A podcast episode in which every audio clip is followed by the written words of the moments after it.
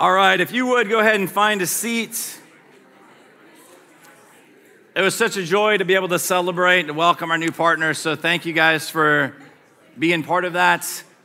And again, uh, my name is Jamie. It's my joy and privilege to be one of the pastors here at Crosspoint. And so, again, so grateful that you guys are here. Thanks for bringing the church into this space. For those of you joining us for Crosspoint at home, thanks for bringing the church into your living room or wherever you happen to be to be gathered. Uh, if you're like, oh, I hope somebody different comes up on stage, uh, no, it's me again. So, uh, we are going to dive in this morning as we continue this series that's called Restore My Soul. And this is taken from the 23rd Psalm, all right? And it is this promise, really, that the Lord is the one who restores our souls. But it also is what we're talking about it as is really a prayer, something we're offering up to God, like, Lord, restore my soul. Like, we have just face so much, right? I mean, just the reality of life, and there's things that are happening, and we feel battered and bruised, and our soul needs this renewal and this refreshment. And so each week we've been looking at a particular truth to combat the lies that we hear over and over and over again. Because here's the reality every single one of us are being discipled by some narrative.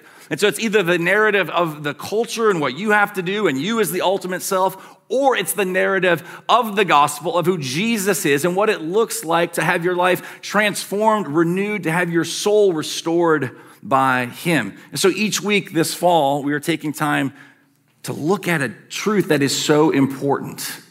What truth are you resting in? Now, there's a story that I, I came across uh, recently. Perhaps you're familiar with this particular story, but it's the story of a guy who is going into his senior year of high school. Some of you might be able to relate to uh, this, not because you're a senior in high school, but maybe you remember these days, okay? Um, and in this particular account, he is somebody, he did not get good grades. He was getting in a lot of trouble. Um, he did not apply himself. He just, he was close to flunking out of school. His mom was on his case all the time, and he was just like, I don't know, I just don't care. But then it came time for uh, standardized testing. It came time for him to take, all his friends were taking the SAT, all right? And so, like anybody else, he was like, I don't know, I'm not probably even gonna go to college. I don't know if I have any desire to this. More school sounds awful, but whatever, I'll go take this test. And so he takes this particular test, all right?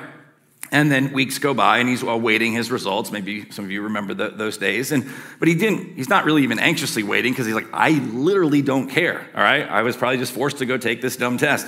Well, the test results show up at the house one day and he opens it up. And to his great surprise and to the surprise of his mother, he got a 1480 on the SAT, all right, out of 1600, all right? And suddenly he was like, oh, and his mom immediately goes, Did you cheat? All right. Um, he's like, No, I swear. All right.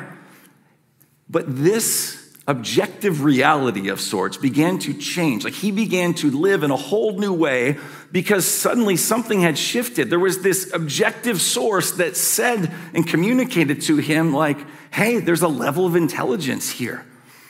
And so he began to sort of lean into that.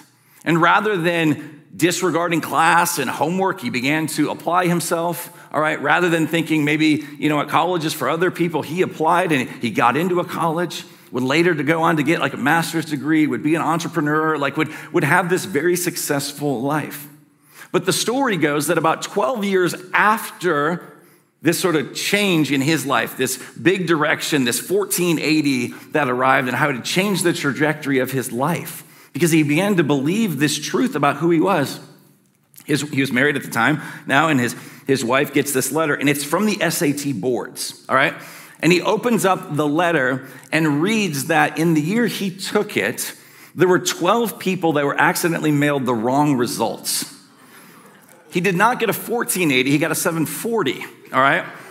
And some of you are like, that's me, that's my boy right there, right? Anyway, um, and you had this moment of like, oh, oh my goodness. And yet, guess what?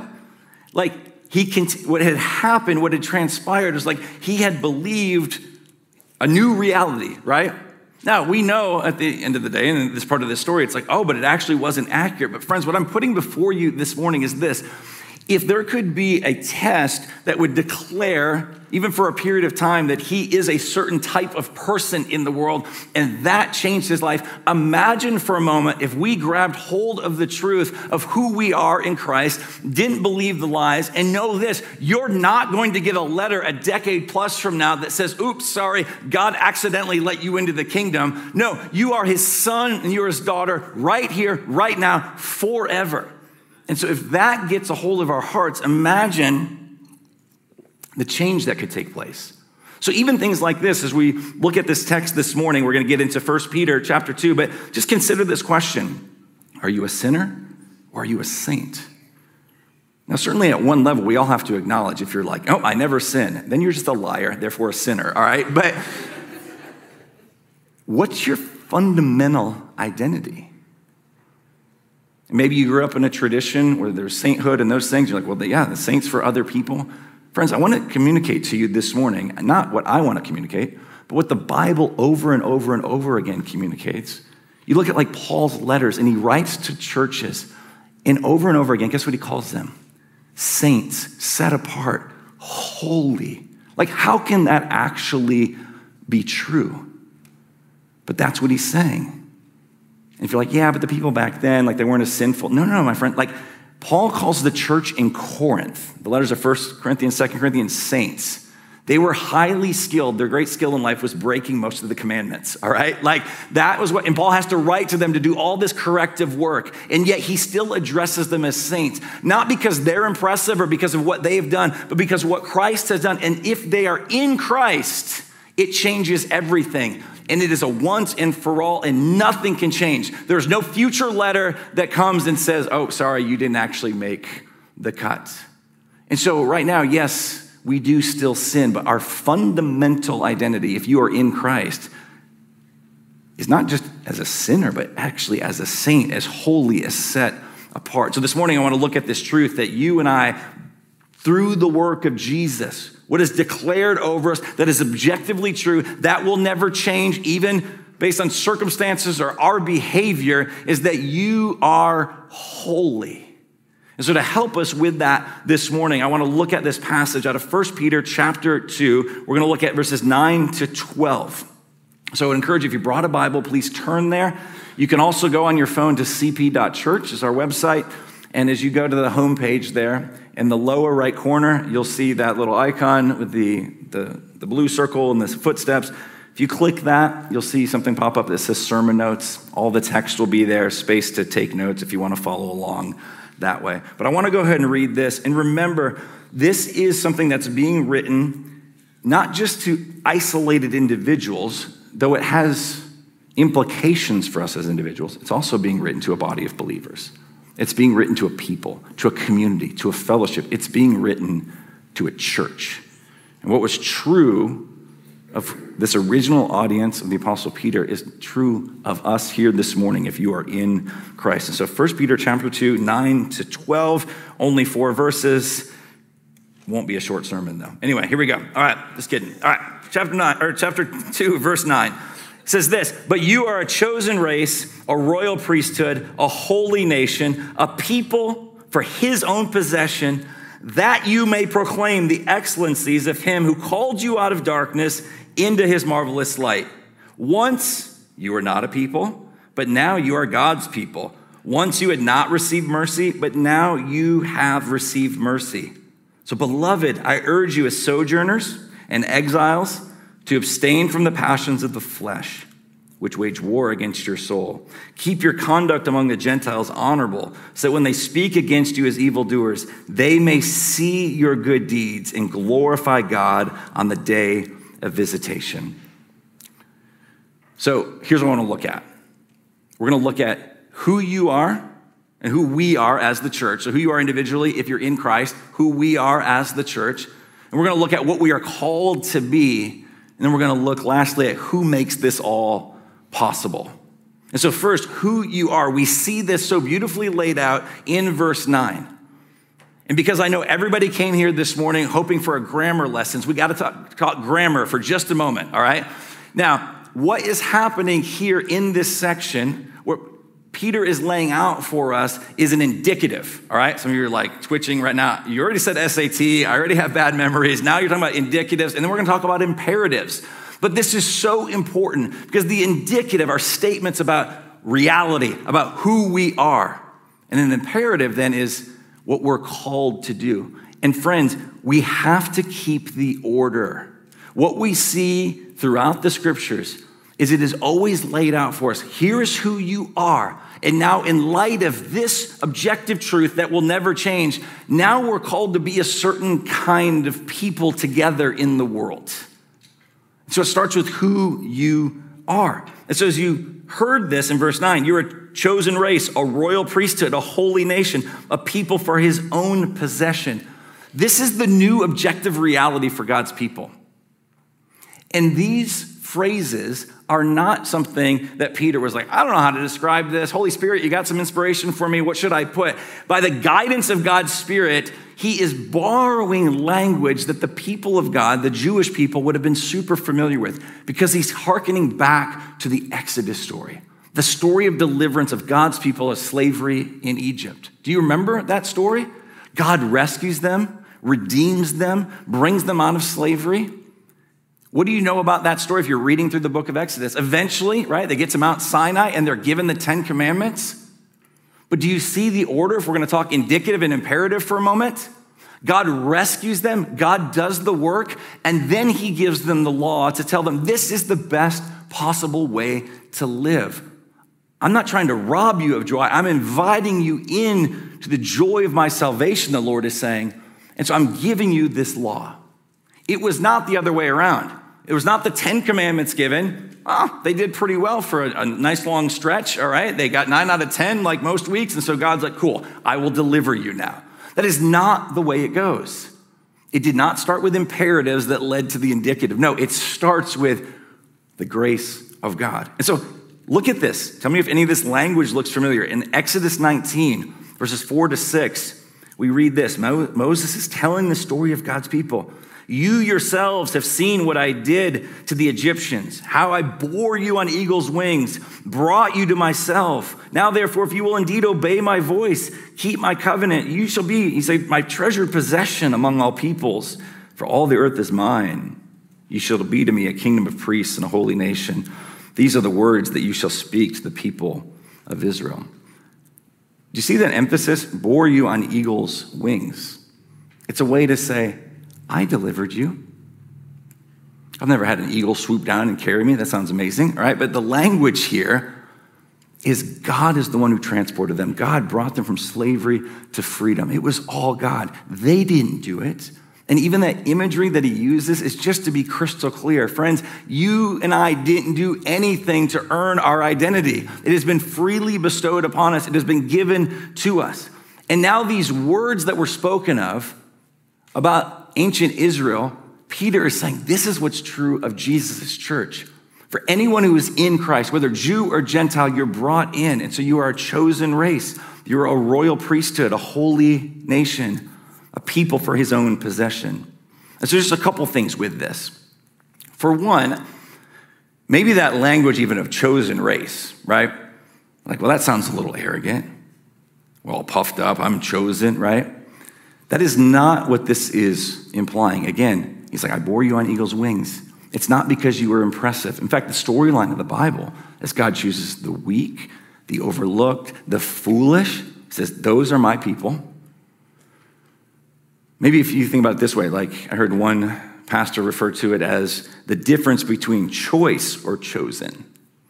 So you go shopping, maybe you're going to grill out later today, and so you go to Publix and you're like looking for that, that choice beef or that choice meat, right? Like that, that says something about this has a particular quality about it. That's like, ooh, I'm going to pick that.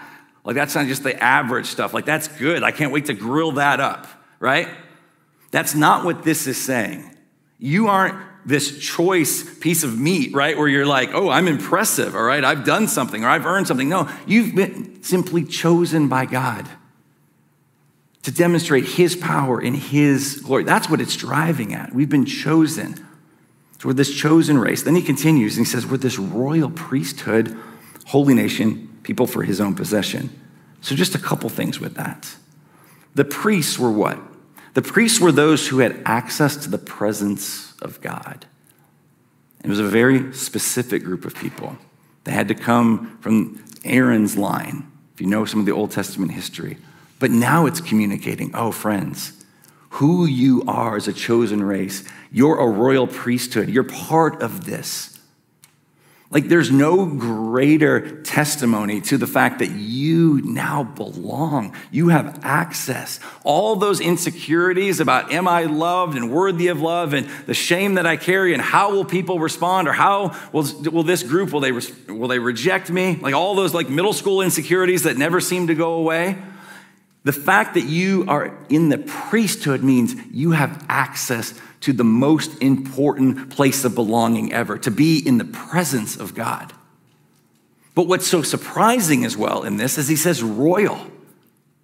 So, in God's way of setting things up, you had some that were prophets, and some that were priests, and some that were kings. But this says a royal priesthood. But that didn't go together. The line of Aaron didn't have the kingly line in it. But Jesus shows up, and what is he? He's both king and he's the priest because he's not from the line of Aaron. If you know our study, the, the life of Abraham, he's the king in the order of Melchizedek, which we don't have time to get into, but just trust me, it's putting those things together that he's both a king and a priest. He's a prophet as well. But what this is saying is those two come together. And so, friends, you are a royal priesthood. It's even better than just the line of Aaron. You have access to God, and you are being restored to being a ruler under the rule and reign of Jesus to subdue creation, to be part of his work. And then he says, You're a holy nation. The, the idea here, nation, is ethnos. You're part of a particular new humanity that God has created through the work of Jesus. So you're the heart of this whole new group of people.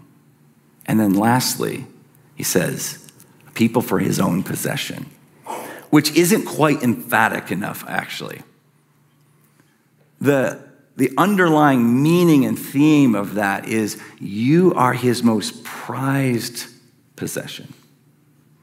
I imagine if we got a chance to, to talk and hang out for a bit, there's something that you own, some possession that you have that would be prized. It would be one of those things like if the house was burning down, you would want to like run in to get, right? Hopefully you're like, well, my family and then this thing, right? But whatever it is, right? You have something that is this prize thing that feels irreplaceable. Like that's what this is getting at. As I was thinking about that this week, it, it called to mind this, this story of uh, our, our prized possession. Our most prized possession for Heather and I pre kids was Caspian. There he is uh, in all his pride and glory. Uh, Caspian was our 95 pound uh, yellow Labrador retriever that went everywhere uh, with us. Um, and it was just this amazing dog. And then, you know, our, started to have kids, we had our family, and it was Christmas night several, several years ago. Um, and we were celebrating like everybody does, or Christmas Eve night, I should say. So it's Christmas Eve, all right, and some family and friends had, had come over, and everybody's hanging out, and Caspian's just losing his mind, like just running everywhere, bringing people a ball, like, somebody throw this to me, just going crazy, like he always would do. And I think we had at least one young kid at this, at this point. And also, it's a chaotic night if you're in vocational ministry. It's like usually there's Christmas Eve services to run and help with all of that. And so, you know, we'd had that and then had some people over. Everybody was leaving. And so at one point, I remember Heather and I like walked out to just say goodbye to, to guests, kind of seeing them uh, out the door, um, and uh, say, you know, saying goodbye. And we got in the house and like got our, our daughter put down to bed, and just you know that feeling, right? It's Christmas morning the next day, right? I mean, it's just like doesn't matter what's been happening. All of a sudden, there's just like this excitement and this this enthusiasm. So we woke up the next morning just with all those kind of feelings, right? You're just like, this is so fun. It's gonna be great. We'll wake our daughter up and go and do that. Um, but I noticed something was not normal, and it was that there's normally like the moment we start to stir, the dog would literally like have his head like right on the, the bed, just like staring you down. It was a little creepy, but also awesome, right? And so the dog was normally there, but he wasn't. And I was like, Caspian. I was like, maybe he's out under the tree. He's just really excited. He went and opened his presents. I don't know, right? I'm not sure how this is playing out. But I call from, there's no response. I start looking frantically through all of the various rooms, and there's no response. I go out into the backyard, I'm calling for him. There's no response. All right, we're out in the front yard. People are like, Merry Christmas. And I'm like, Caspian, right? I'm just like yelling like crazy, ignoring my, my neighbors, right? In fact, I think at some point, Heather's dad ends up coming over to help kind of drive uh, through the neighborhood because what had apparently happened is in our excitement of just you know, hanging out with people and even, you know, saying goodbye to people. I think the dog had said, Well, I'm going to go out and say goodbye too. And then we went back into the house and didn't realize he was out front. And so we had locked up the door. And so he was like, All right, real cool people, Christmas Eve, just leaving me out here. And so we're frantic. I mean, it's 30, 40 minutes are, are, going by. And then we get word that about three blocks over, there was a family that had seen this nice looking, very friendly dog, and they had taken him in, but I don't think we had the collar, so they didn't have a way to call. And so uh, we had a family member that, that saw the, the dog, and we actually had this big, you know, being reunited. It was this moment of like, this is a prized possession. Oh my gosh, we lost this on Christmas morning. As an aside, I feel bad for that family that had these little kids that are probably like, You got us a dog! like, anyway, so no fun for them, but we got our prized possession back. But anyway, like that level though of just angst, right? I mean, I'm talking about a dog. I mean, I love dogs, right? Don't get me wrong, but what God is communicating, friends, you're his treasured possession, a people set apart. That's why the book of Zephaniah speaks of him like rejoicing over you with loud singing. He's so glad you're, you have access to him. He's so glad that you're part of the family. He doesn't see you now fundamentally as a sinner. He sees you as a saint, as holy. That's what this is communicating. And so, friends, it's helpful to just ask yourself again, like, how do you think about yourself? And I don't mean in some sort of self esteem way, getting yourself all pumped up, right? Because that's fleeting, that changes with circumstances. I'm talking about something that never changes. And so, with this, let's look for a moment then. If this is the new reality, then who are we actually called to be? As we look at the last part of verse 9, and then we'll look at verses 11 to 12. And if you're following along and you're like, hey, do you not like verse 10? We'll come back to it in a moment because I love verse 10, but we're going to skip it for right now. So in verse 9, the second part, after he lays out who we are, he says this that you may proclaim the excellencies of him who called you out of darkness into his marvelous light. As part of our new identity, holy, set apart, that God has made us saints, that he loves us, that he's forgiven us, like all these truths that we've been looking at together in this series. Our response then should be this not to earn anything. It all flows out. Again, we're talking indicative, and now here, as we get in these verses, it's some of the imperative. Here's how you're now to live in light of it that you may proclaim the excellencies of him who called you out of darkness into his marvelous light. Peter's saying, friends, let's remember what He's done for us that we were in darkness, that we were enslaved to sin and that He has brought us into His marvelous light, into His presence. We can be there because of the finished work of Jesus, that you may proclaim. Because guess what? God's mission is not just for you individually, but for us collectively as the church to proclaim all that is excellent and beautiful and true about God and that was what, what is beautiful and true about us. And we want more people to experience that. What he's talking about is evangelism, but maybe not in the way we typically think about it, right? You got a bullhorn, you're like yelling at people as they're going into a sporting event. That's not what this is about. I love the way Ed Clowney said this. He said, in regards to this verse in evangelism, the heart of evangelism is doxological. And if you're like, well, thanks for clearing that up, right? Here's what he means Doxological, this idea, you think singing the doxology, this worship, evangelism, the heart of evangelism is worship. It's this overflow. Oh my goodness, I've been brought from darkness into this marvelous light. That we would praise his excellencies. We would give praise for who God is, his character that is unchanging, and who he has made us to be. And so it results in this natural evangelism. Not because you have all the answers, but as Peter will later say in his letter, you just get to testify, to bear witness, to account for the hope that you have. To be able to say to people, I don't know, man, this is really tough. This is a really hard season, but like God is with me. I can't explain it all. I don't have all of the answers, but He's worthy of praise. He's rescued me. He's given me a new identity. And however you would communicate that, like that's what we're being invited into. And then Peter continues and he says, Beloved, I urge you as sojourners and exiles. He can't get away from the indicative. He's like, Beloved. You may feel unworthy, you may not feel lovable, but the word from God this morning to you, if you're in Christ, is you're beloved. The way that the Father views the Son as beloved, He now views you if you're in Christ.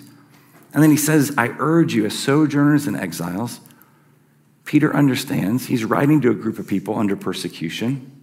Many of them will give their lives for the cause of Christ. Persecution, defamation of their character, all kinds of things that are going to take place.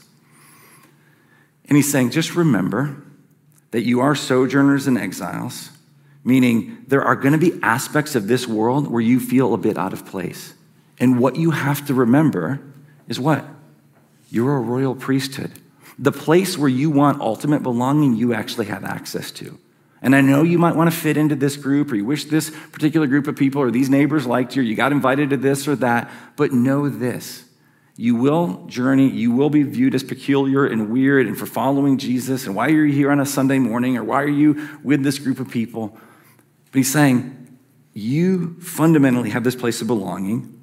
And so, yes, you're a sojourner and exile. And then he calls us, and this is where we get into some of the commands. He says, Here's what I'm urging you. He says to abstain from the passions of the flesh and then notice this, which wage war against your soul. If we're talking about having our souls renewed and refreshed, it would be helpful then to pay attention to what actually battles against the health of your soul and my soul. Well, apparently, it's these passions of the flesh. That there are things that we can give into, where we believe the lie that I need this certain thing in order to be happy, to be satisfied, to believe the lie that I am the ultimate, that myself is ultimate, like Adam and Eve reaching for the fruit, saying, I want to be God. Like that lie keeps being perpetuated. It's the dominant discipleship narrative of our culture. And the counter narrative to that is no, to say, my identity is found in Christ, to abstain from the passions of the flesh. Paul would write about it this way. You can go read Colossians, all of chapter three. It's again another beautiful reminder. He's been laying out so beautifully in the first couple of chapters all of the indicatives, all of who we are. And then Paul says this He says, Put to death, therefore, what is earthly, or you could say what is of the flesh in you sexual immorality, impurity, passion, evil desire, and covetousness, which is idolatry. On account of these, the wrath of God is coming. In these, you too once walked when you were living in them, but now, you must put them all away anger and wrath, malice, slander, and obscene talk from your mouth. Do not lie to one another, seeing that what? You've put off the old self with its practices and have put on the new self, like this new clothing, which is being renewed in knowledge after the image of its creator. Now, all of this is said not to earn anything, but to live more fully into who we are. Like, hear these words from Martyn Lloyd-Jones. He said this in regards to our holiness. Holiness, he said, is not something we are called upon to do in order that we may become something. It is something we are to do because of what we already are. Let me read it one more time. Holiness is not something we're called upon to do in order that we may become something. It is something we are to do because of what we already are. You, if you're in Christ, are holy. It's an objective truth that will never change. And the Lord is simply inviting you by the power, the inworking of the Holy Spirit, to lean into that, to live in that way. It brings glory to God, but it also brings joy to you. There's going to be times, obviously, we mess up and we live in unholy ways. There's grace and forgiveness, but the fundamental reality is because of Jesus, we are holy. We have his holiness and his righteousness. So it continues and he says, Keep your conduct among the Gentiles. At this point, he's referring to anyone who's not in Christ, honorable, so that when they speak against you as evildoers, they may see your good deeds and glorify God on the day of visitation. Maybe a way to think about this is you and I, To be holy means to be set apart. And you're set apart from things, but you're also set apart for things. So you are set apart, is what it's saying. Like you're to be set apart from sin, from unrighteousness, from the passions of the flesh, all those things that, that Paul lists out in Colossians chapter 3, right? We have no trouble coming up with a, a list of things that we should be set apart from. And maybe you grew up in an environment, in a church perhaps, that was always talking about, yeah, that's very clear to me what I'm supposed to be set apart from. And there's some good things in that, certainly. But don't miss the other side of the coin. You are set apart for things. You're set apart for God's glory. You're set apart for His mission, for His purposes in the world. You're set apart for loving God and, and loving neighbor. And so don't just think about from, but also think about what you've been set apart for. You've been commissioned individually and collectively. We're the church. I mean, we just welcome new partners. And what a great text to be in this morning. What a beautiful picture of what we're called to be as the church. We get to proclaim his excellencies together. And so let's close with this. If there's this truth of who we are, and then who we're called to be, like what we're called, how we're called to live in response to the grace that we received, who makes all of this possible? And I told you I was skipped over verse 10. We're coming back to that. And we'll close by looking at verse 10. Because again, as we've seen already, there's this cohesiveness to the storyline of Scripture, using particular language out of Exodus 19. And here again, Peter, under the guidance of the Holy Spirit, is not just coming up with some random words to say, but is actually borrowing from the Holy Scriptures words that would have been familiar to a lot of his context. And so he writes this this is verse 10 Once you were not a people, but now you are God's people. Once you had not received mercy, but now you have received mercy. And so we might read that and think, well, that's really cool. And it is. But there's like layers to this. So, if you allow me just a couple of moments, let me just peel back a couple of layers here because these words have a particular context. These words are borrowed from the story of Hosea. And if you are not familiar with the story of Hosea, let me just set it up very briefly. Maybe you're like, I think I remember some of this, but here's, here's the big idea God's people have been rebellious and unfaithful to him and his covenant. And so God handpicks Hosea and says, I want you to live as this literally like this living parable, this metaphor to show my people what they're doing to me when they rebel against me, when they're unfaithful to me. He's saying the people of Israel are acting like an unfaithful wife. He's the faithful groom, the husband, and they're acting like an unfaithful, adulterous wife.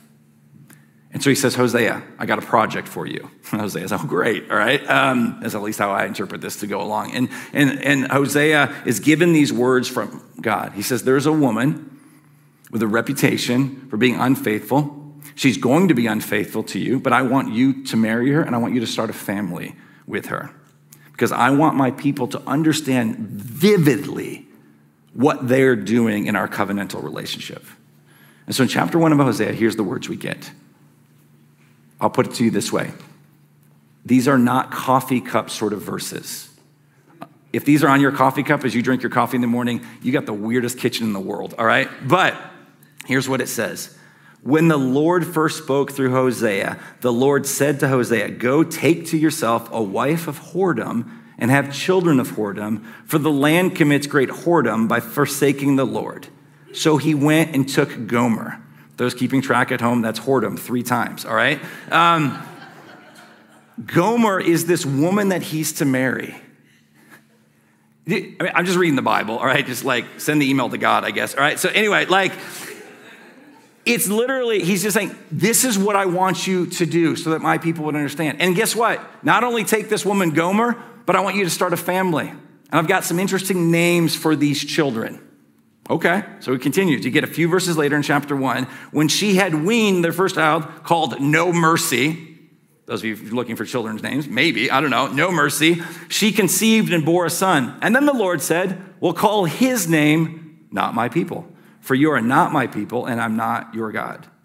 I, I just can't imagine the, the, the, the home, right? No mercy, get over here, right? Like, not my people, come to dinner. I mean, like, what in the world is happening? But this is to illustrate the realities of what happens when people live in active rebellion. They're not leaning into their identity as God's chosen people and nation, but they're rebelling, they're committing adultery. And so, as the story progresses, this all ties back to verse 10 here in 2 Peter, in 1 Peter chapter 2. Because God then says to Hosea, even after Gomer runs off, the trajectory of her life gets worse. She's actually found where she's actually being sold as a servant or as a slave. And God says, Go purchase her back.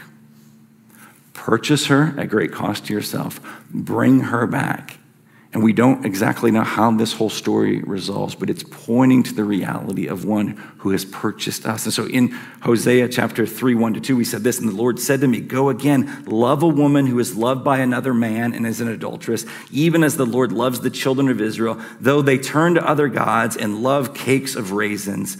So I bought her for 15 shekels of silver and a homer and a lethech of barley. And so at great cost to himself, this woman who has stomped on his heart, who has betrayed him. He purchases her freedom, he brings her back, and he seeks to love her. And it cost him 15 shekels of silver and some grain. But, friends, you and I are Gomer. And you and I are a people that have not, we're not a people you and I were a people that didn't deserve mercy. In fact, we deserved wrath. And Jesus, at infinite cost to himself, didn't take 15 shekels of silver and a little bit of grain. He took his blood and it was shed on the cross so that you and I could be brought in. So that these words that we just read, that once you were not a people, but now you're God's people and he's crazy about you. You're his prized possession. And once you had not received mercy, now you have received mercy. Because what the Apostle Paul wrote in Colossians chapter 1 and you who once were alienated and hostile in mind, doing evil deeds, he is now reconciled in his body of flesh by his death in order to present you what? Holy and blameless and above reproach before him. This is your objective reality if you're in Christ unfaithful, adulterous people that God has purchased us. He has made us holy. He sees us as holy. He rejoices over us. And so, in light of those truths, church, we are going to rejoice together. So, the worship team's going to come back up. We're going to respond in song. And during this time, I would encourage you to be thinking through Lord, what do I need to repent of? And let's remember the gospel together as we sing as we pray. If you're somebody that has elementary kids this morning during this song, please go get them checked out of the social hall. Bring them back so they can join in because we'll have communion after this next song. But let me pray for us. Father in heaven, we give you praise for all that you've done. Jesus, we thank you that you purchased us with your blood and that your holiness, your righteousness has been credited to us. That you took all of our sin, our shame, that the wrath that should have been poured out on us was instead poured out on you so that we could be brought in. And as Jesus, you are the treasured possession of the Father. Now we have that identity, that we are a holy, set apart people. May that fuel humility in us. May that fuel joy in us. Would we live in light of that reality? May we sing of your excellencies, of all that you have done. And may we see men, women, and children drawn into this family to have new identities. God, would you help us to be disciples who make disciples? Thank you for the great privilege it is to be part of your church. God, we ask now as we continue to worship that you would get all the praise, the honor, the glory you deserve, and that we would experience a deep and abiding joy. And we pray in Christ's name. Amen.